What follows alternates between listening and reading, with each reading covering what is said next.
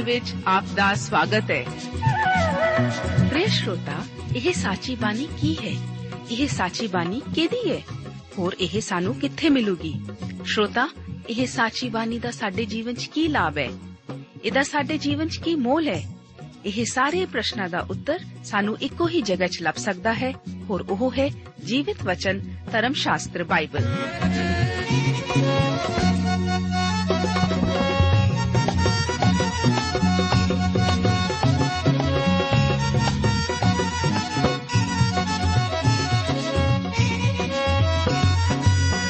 ਧਰਮ ਸ਼ਾਸਤਰ ਬਾਈਬਲ।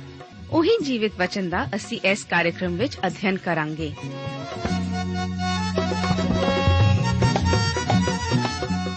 ਤੇ ਹੁਣ ਪਵਿੱਤਰ ਸ਼ਾਸਤਰ ਬਾਈਬਲ ਦਾ ਅਧਿਐਨ ਸ਼ੁਰੂ ਕਰਨ ਤੋਂ ਪਹਿਲਾਂ, ਆਈਏ ਅਸੀਂ ਆਪਣੇ ਮਨਾਂ ਨੂੰ ਤਿਆਰ ਕਰੀਏ ਇਸ ਭਜਨ ਦੁਆਰਾ।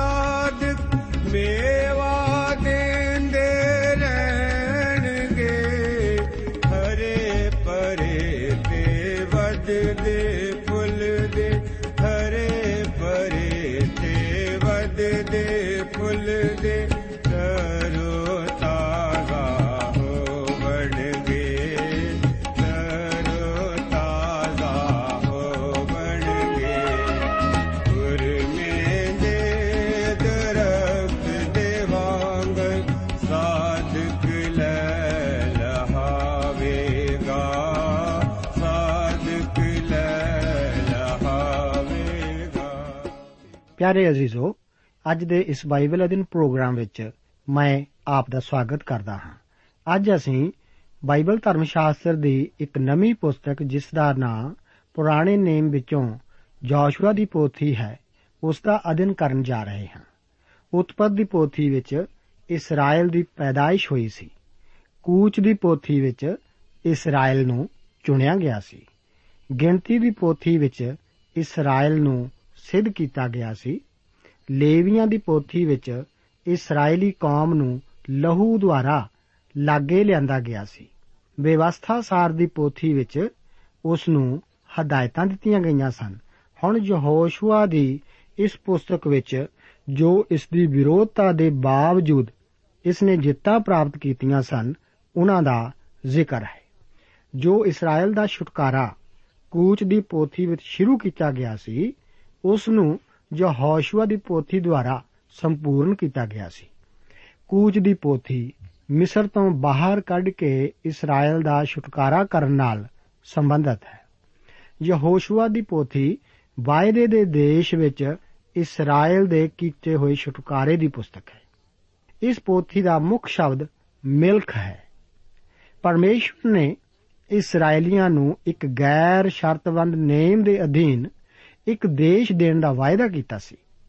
ਉਸ ਨੇ ਅਬਰਾਹਮ ਨੂੰ ਕਿਹਾ ਸੀ ਕਿ ਮੈਂ ਆਪਣਾ ਨੇਮ, ਆਪਣੇ ਔਰ ਤੇਰੀ ਅੰਸ਼ ਦੇ ਵਿੱਚ ਜੋ ਤੇਰੀ ਪਿੱਛੋਂ ਆਵੇਗੀ, ਉਹਨਾਂ ਦੀਆਂ ਪੀੜ੍ਹੀਆਂ ਤੀਕ ਇੱਕ ਅਨੰਤ ਨੇਮ ਕਰਕੇ ਬੰਨਾਂਗਾ ਕਿ ਮੈਂ ਤੇਰੇ ਔਰ ਤੇਰੇ ਪਿੱਛੋਂ ਦੀ ਤੇਰੀ ਅੰਸ਼ ਦਾ ਪਰਮੇਸ਼ਵਰ ਹੋਵਾਂਗਾ।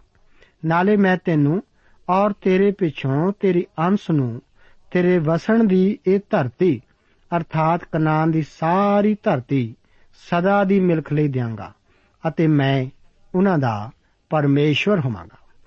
ਫਿਰ ਵੀ ਇਸ ਦੇਸ਼ ਦਾ ਇਸਰਾਇਲ ਦੀ ਮਿਲਕ ਹੋਣਾ ਇੱਕ ਸ਼ਰਤ ਨਾਲ ਬੰਨਿਆ ਹੋਇਆ ਸੀ। ਉਸ ਵਿੱਚ ਵਿਰੋਧਤਾ ਸੀ ਅਤੇ ਜਿੱਤ ਵੀ ਸੀ।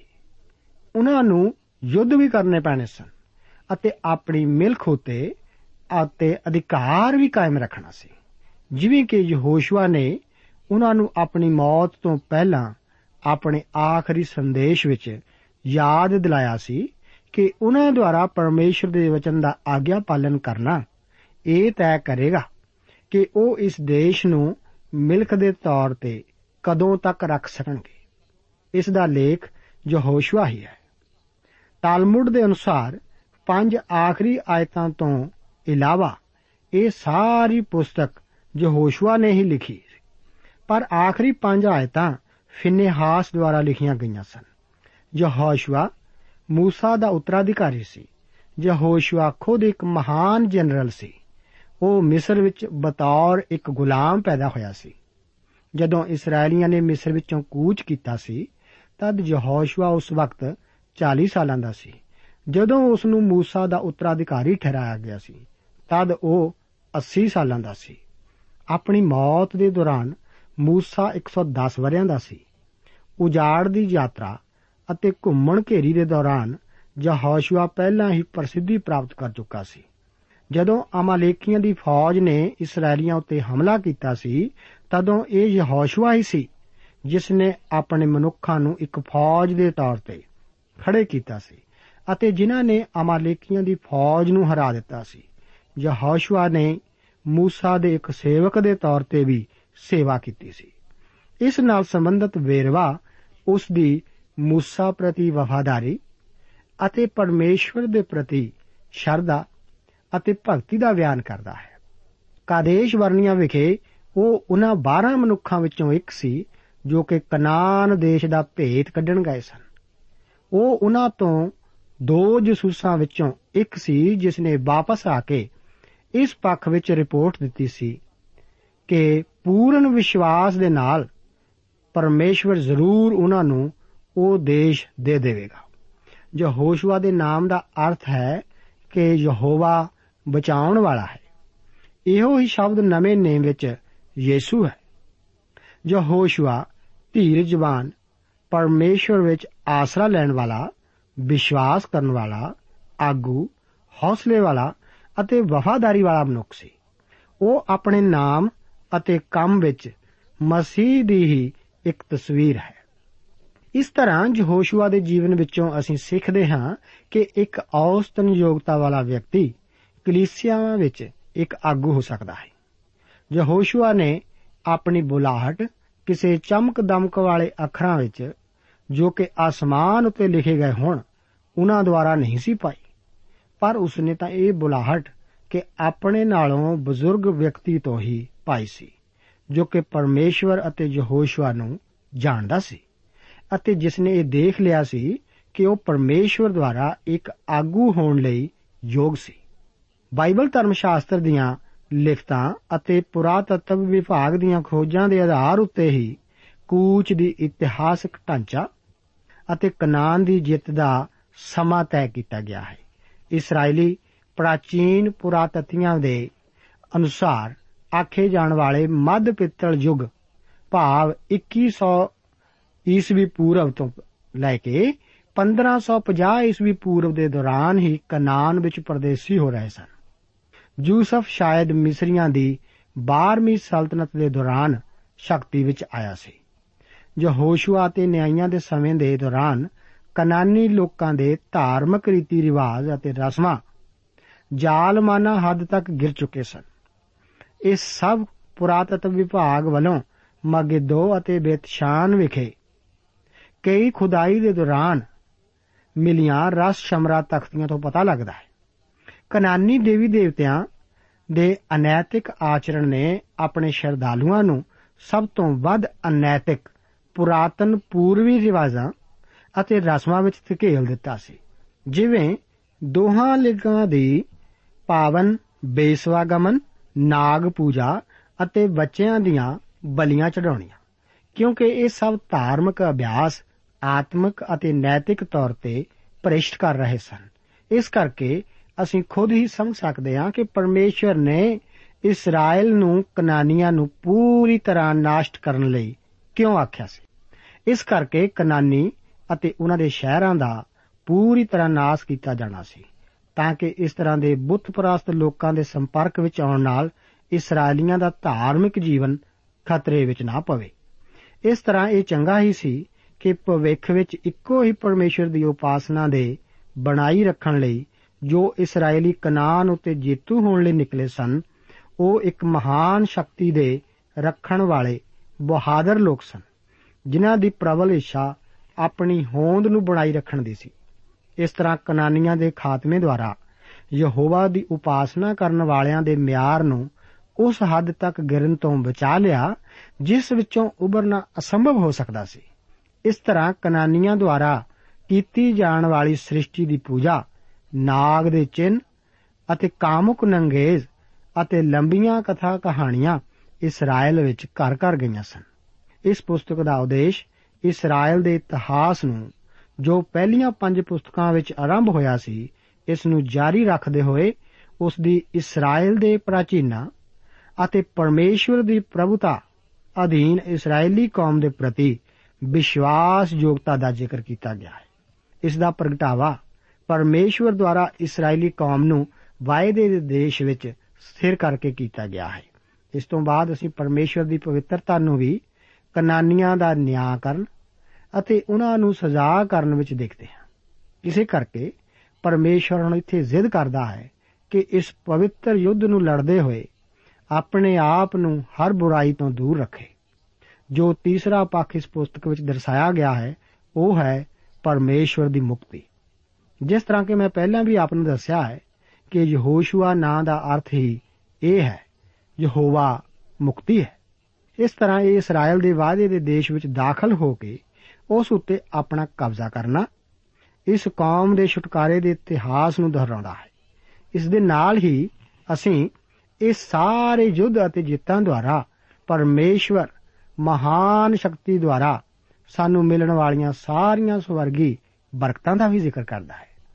ਇਸرائیਲੀਆਂ ਦੀ, ਇਬਰਾਨੀਆਂ ਦੀ ਪੱਤਰੀ ਦੇ 4 ਅਧਿਆਏ ਵਿੱਚ ਵਿਸ਼ਰਾਮ ਤੋਂ ਭਾਵ ਉਜਾੜ ਦੀ ਵਿਅਰਥ ਘੁੰਮਣ ਘੇਰੀ ਤੋਂ ਹੈ, ਜਿਸ ਨੂੰ ਮਸੀਹ ਯੀਸ਼ੂ ਦੇ ਸੰਪੂਰਨ ਕੰਮ ਦੁਆਰਾ ਸਾਡੀ ਵਰਤਮਾਨ ਆਤਮਿਕ ਵਿਸ਼ਰਾਮ ਅਤੇ ਉਸ ਦੁਆਰਾ ਸਾਡੇ ਵਾਸਤੇ ਸ਼ੈਤਾਨ ਅਤੇ ਖੁਦ ਉਤੇ ਜੇਤੂ ਹੋਣ ਦੇ ਯੋਗ ਬਣਾਉਣ ਲਈ ਕੀਤੀ ਜਾਣ ਵਾਲੀ ਵਿਚੋਲਗੀ ਦੁਆਰਾ ਦਰਸਾਇਆ ਗਿਆ ਹੈ।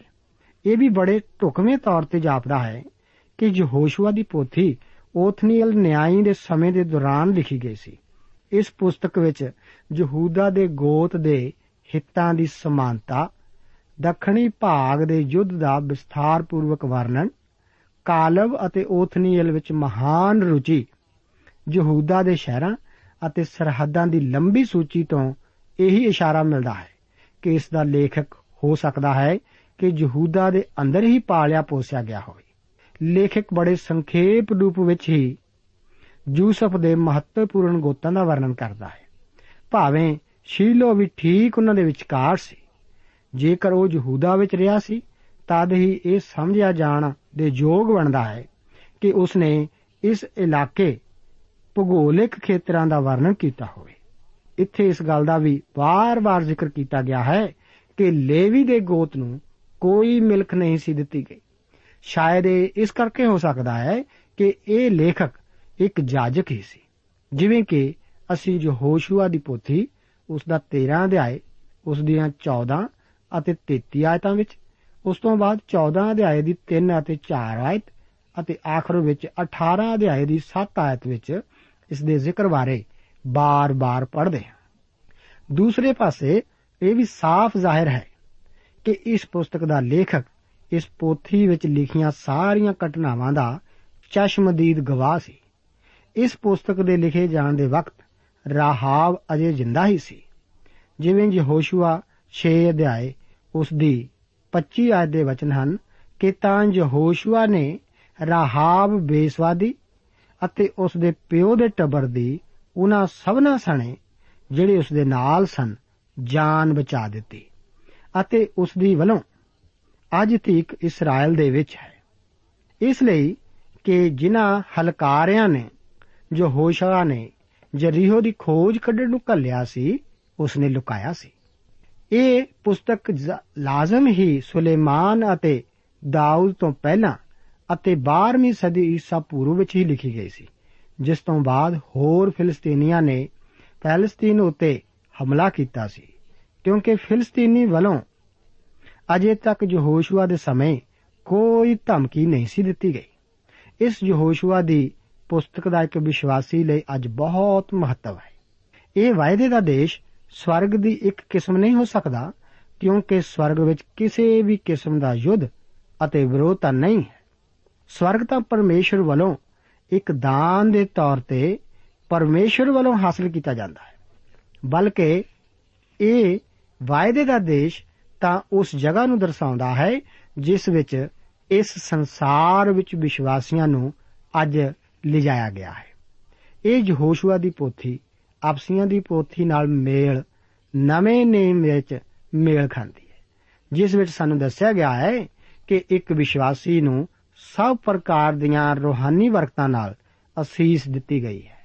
ਇਹ ਕਦੇ ਵੀ ਸਰੀਰਕ ਤਾਕਤ ਨਾਲ ਹਾਸਲ ਨਹੀਂ ਕੀਤੀਆਂ ਜਾਂਦੀਆਂ, ਬਲਕਿ ਇਹ ਤਾਂ ਇੱਕ ਵਿਸ਼ਵਾਸੀ ਦੇ ਸਮਰਪਿਤ ਜੀਵਨ ਵਿੱਚ ਪਵਿੱਤਰ ਆਤਮਾ ਦੀ ਸਮਰੱਥਾ ਦੁਆਰਾ ਹਾਸਲ ਕੀਤੀਆਂ ਜਾਂਦੀਆਂ। ਇਹ ਇੱਕ ਵਿਸ਼ਵਾਸੀ ਨੂੰ ਇਹ ਦਰਸਾਉਂਦੀ ਹੈ ਕਿ ਉਹ ਕਿਸ ਤਰ੍ਹਾਂ ਉਸ ਉੱਤੇ ਕਬਜ਼ਾ ਕਰ ਸਕਦਾ ਹੈ। ਜੋ ਕੁਝ ਪਰਮੇਸ਼ਵਰ ਨੇ ਉਹਨੂੰ ਦੇ ਦਿੱਤਾ ਹੈ।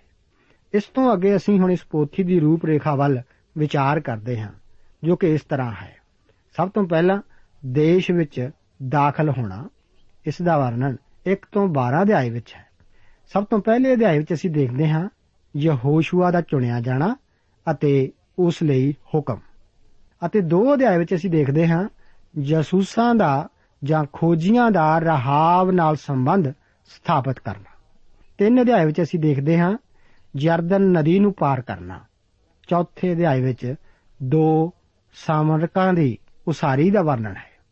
ਪੰਜ ਅਧਿਆਇ ਵਿੱਚ ਜਿੱਤ ਲਈ ਸ਼ਰਤਾਂ ਦਾ ਵਰਣਨ ਹੈ। 6 ਤੋਂ ਲੈ ਕੇ 8 ਅਧਿਆਇਆਂ ਵਿੱਚ ਦੇਸ਼ ਦੇ ਕੇਂਦਰ ਉੱਤੇ ਹਮਲਾ ਕਰਨ ਦਾ ਵਰਣਨ ਹੈ। 6 ਅਧਿਆਇ ਵਿੱਚ ਜਰੀਹੋ ਨੂੰ ਜਿੱਤਣ ਦਾ ਜ਼ਿਕਰ ਹੈ। 7 ਅਤੇ 8 ਅਧਿਆਇਆਂ ਉੱਤੇ ਐਈ ਉਤੇ ਜਿੱਤ ਪ੍ਰਾਪਤ ਕਰਨ ਦਾ ਵਰਣਨ ਕੀਤਾ ਗਿਆ ਹੈ। ਇਸ ਤੋਂ ਬਾਅਦ ਅਸੀਂ ਦੇਖਦੇ ਹਾਂ ਕਿ 9 ਅਤੇ 10 ਅਧਿਆਇਆਂ ਵਿੱਚ ਦੱਖਣੀ ਦੇਸ਼ ਦੇ ਭਾਗ ਨੂੰ ਜਿੱਤਣ ਬਾਰੇ ਜ਼ਿਕਰ ਹੈ। 9 ਅਧਿਆਏ ਗੇਵੋਨੀਆਂ ਨਾਲ ਮੇਲ ਕਰਨ ਦਾ ਜ਼ਿਕਰ ਕਰਦਾ ਹੈ ਅਤੇ 10 ਅਧਿਆਏ ਅਮੋਰੀਆਂ ਦੇ ਪੰਜ ਰਾਜਿਆਂ ਦੇ ਪੰਜ ਰਾਜਿਆਂ ਨੂੰ ਜਿੱਤਣਾ ਦਾ ਅਤੇ ਇਸ ਤੋਂ ਬਾਅਦ ਸੂਰਜ ਦਾ ਅਚੰਭਾ ਵੀ ਇਸੇ ਵਿੱਚ ਹੈ। 11 ਅਧਿਆਏ ਵਿੱਚ ਅਸੀਂ ਦੇਖਦੇ ਹਾਂ, ਉੱਤਰੀ ਭਾਗ ਨੂੰ ਜਿੱਤਣਾ। ਯੁੱਧ ਵਿੱਚ ਯਹੋਸ਼ੂਆ ਦਾਰਾ ਅਗਵਾਈ ਕੀਤੇ ਜਾਣ ਦਾ ਵੀ ਜ਼ਿਕਰ ਇਸ ਵਿੱਚ ਹੈ। 12 ਅਧਿਆਏ ਵਿੱਚ ਅਸੀਂ ਦੇਖਦੇ ਹਾਂ, ਜਿੱਤੇ ਹੋਏ ਰਾਜਿਆਂ ਦੀ ਸੂਚੀ। ਅਤੇ 13 ਤੋਂ ਲੈ ਕੇ 22 ਅਧਿਆਇਆਂ ਵਿੱਚ ਅਸੀਂ ਦੇਸ਼ ਦੀ ਵੰਡ ਦੇ ਬਾਰੇ ਪੜ੍ਹਦੇ ਹਾਂ। 13 ਅਧਿਆਏ ਵਿੱਚ ਜ਼ਿਕਰ ਹੈ, ਢਾਈ ਗੋਤਰਾਂ ਵਿੱਚ ਯਹੋਸ਼ੂਆ ਦੀ ਅਗਵਾਈ ਦੀ ਸਮਾਪਤੀ ਅਤੇ ਢਾਈ ਗੋਤਾਂ ਵਿੱਚ ਦੇਸ਼ ਦਾ ਬਟਵਾਰਾ। 14 ਅਧਿਆਏ ਵਿੱਚ ਕਾਲਬ ਨੂੰ ਹਬਰੋਨ ਦੇ ਦੇਣ ਦਾ ਜ਼ਿਕਰ ਹੈ ਅਤੇ 15 ਤੋਂ ਲੈ ਕੇ 19 ਅਧਿਆਇਆਂ ਵਿੱਚ ਇਸਰਾਇਲ ਦੇ ਗੋਤਾਂ ਵਿੱਚ ਦੇਸ਼ ਦੇ ਬਟਵਾਰਾ ਕੀਤੇ ਜਾਣ ਦਾ ਜ਼ਿਕਰ ਵਿਸਤਾਰ ਨਾਲ ਕੀਤਾ ਗਿਆ ਹੈ। ਇਸ ਤੋਂ ਬਾਅਦ 20 ਅਧਿਆਏ ਵਿੱਚ ਪਨਾਹ ਦੇ ਨਗਰਾਂ ਦਾ ਜ਼ਿਕਰ ਹੈ ਅਤੇ 21 ਅਧਿਆਏ ਵਿੱਚ ਲੇਵੀਆਂ ਲਈ ਦਿੱਤੇ ਸ਼ਹਿਰਾਂ ਦਾ ਵਰਣਨ ਹੈ। 22 ਅਧਿਆਏ ਵਿੱਚ ਢਾਈ ਗੋਤਾਂ ਨੂੰ ਘਰ ਵਾਪਸ ਪਰਤਣ ਦਾ ਹੁਕਮ ਅਤੇ ਜਗਵੇਦੀ ਦੀ ਉਸਾਰੀ ਬਾਰੇ ਵੀ ਦੱਸਿਆ ਗਿਆ ਹੈ। 23 ਅਤੇ 24 ਅਧਿਆਇਆਂ ਵਿੱਚ ਅਸੀਂ ਪੜ੍ਹਦੇ ਹਾਂ ਯਹੋਸ਼ੂਆ ਦਾ ਆਖਰੀ ਸੰਦੇਸ਼। ਸਭ ਤੋਂ ਪਹਿਲਾਂ 23 ਅਧਿਆਏ ਵਿੱਚ ਜ਼ਿਕਰ ਹੈ, ਨਿਸ਼ਚਿਤਤਾ ਅਤੇ ਹੌਸਲੇ ਲਈ ਇਸਰਾਇਲ ਦੇ ਆਗੂਆਂ ਨੂੰ ਬੁਲਾਉਣਾ।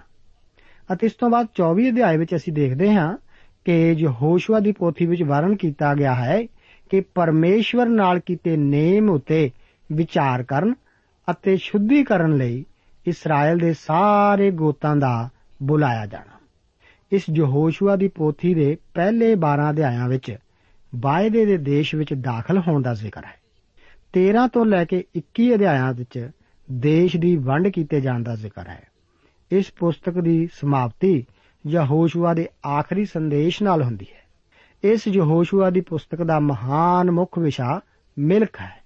ਪਹਿਲੇ ਅਧਿਆਇ ਵਿੱਚ ਅਸੀਂ ਦੇਖਾਂਗੇ ਕਿ ਮਿਲਖ ਤੋਂ ਕੀ ਅਰਥ ਹੈ।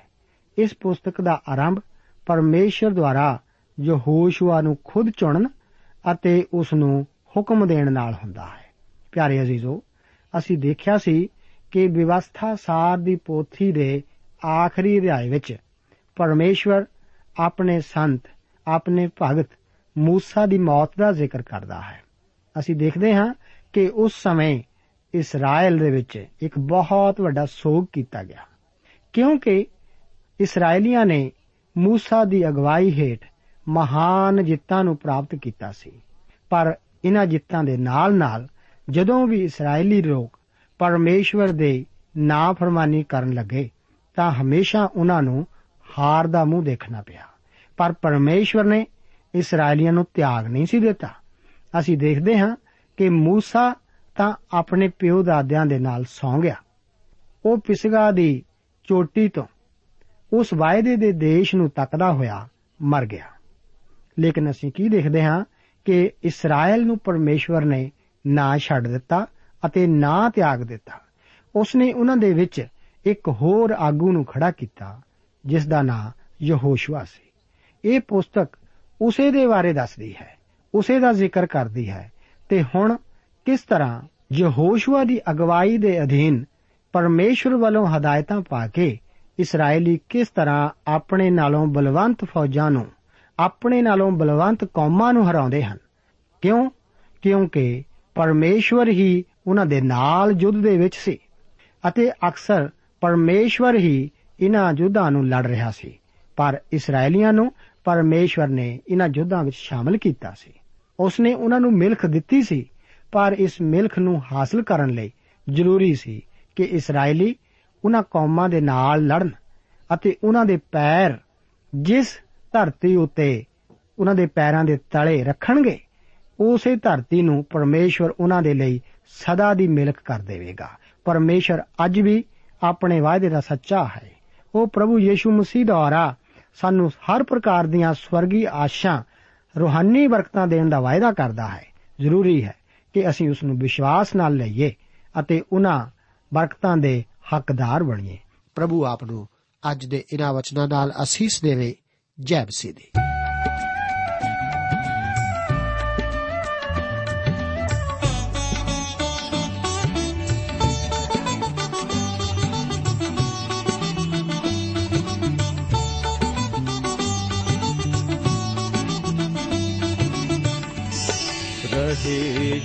नाम सदा कर मसीदा। रहेगा नाम सदा कर मसीदा।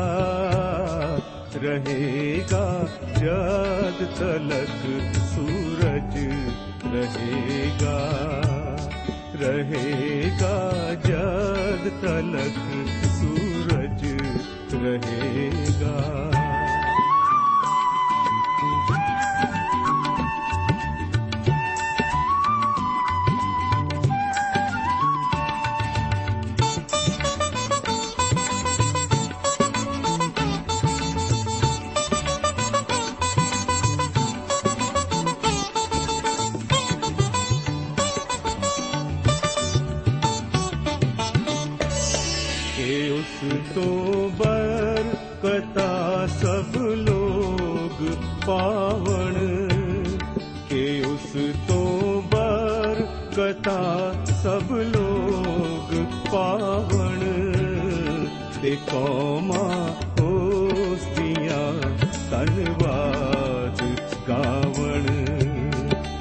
তোমা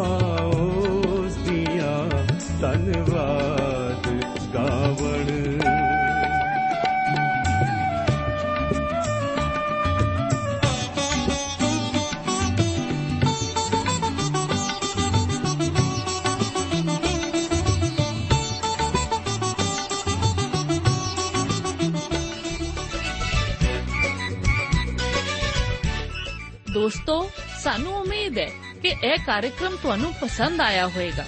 ਤੇ ਇਹ ਕਾਰਜਕ੍ਰਮ ਸੁਣ ਕੇ ਤੁਹਾਨੂੰ ਬਰਕਤਾਂ ਮਿਲੀਆਂ ਹੋਣਗੀਆਂ। ਜੇ ਤੁਸੀਂ ਇਹ ਕਾਰਜਕ੍ਰਮ ਦੇ ਬਾਰੇ ਕੁਝ ਪੁੱਛਣਾ ਚਾਹੁੰਦੇ ਹੋ, ਤੇ ਸਾਨੂੰ ਇਸ ਪਤੇ ਤੇ ਲਿਖੋ। Programme Sachi Bani, post box number 1715 sector 36 Chandigarh 160036 ਪਤਾ ਇੱਕ ਵਾਰ ਫੇਰ ਸੁਣ ਲਓ। Programme Sachi Bani post box number 1715 sector 36 Chandigarh 160036 ਸਾਡਾ ਈਮੇਲ ਪਤਾ ਹੈ punjabi ttb at twr.in ਪਤਾ ਇੱਕ ਵਾਰ ਫੇਰ ਸੁਣ ਲਓ punjabi ttb at twr.in ਹੁਣ ਸਾਡੇ ਪ੍ਰੋਗਰਾਮ ਦਾ ਸਮੇਂ ਸਮਾਪਤ ਹੁੰਦਾ ਹੈ ਉਮੀਦ ਹੈ ਅਗਲੇ ਪ੍ਰੋਗਰਾਮ ਵਿੱਚ ਤੁਹਾਡੇ ਨਾਲ ਫੇਰ ਪੇਂਟ ਹੋਏਗੀ। ਰੱਬ ਤੁਹਾਨੂੰ ਬਰਕਤ ਦੇ।